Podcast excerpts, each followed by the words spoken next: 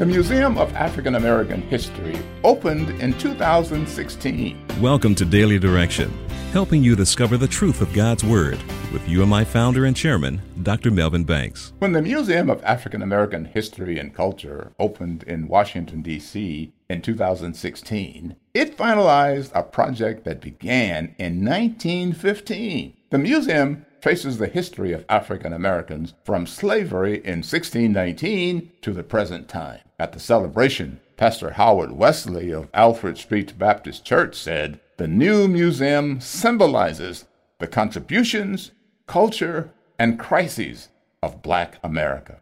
Then President Barack Obama said, The museum gives people a better understanding of our history, about slavery, the poor, black activists, and teachers. King Solomon, 3,000 years ago, led his nation in celebrating their liberation from Egyptian slavery. At the dedication of the temple he had just built in Jerusalem, he urged the nation to reaffirm its vow to love and worship God with all their hearts and to treat their neighbors with love and justice. We read in 1 Kings chapter 8 how Solomon praised God for freeing his people and giving them a homeland.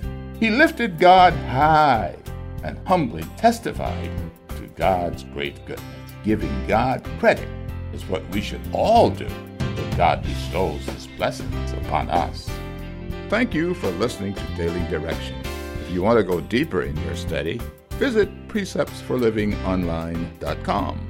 There you can subscribe to full Bible commentary lessons, video illustrations, and more resources to help you live as a more faithful disciple of Jesus Christ. Visit preceptsforlivingonline.com and get your resources today.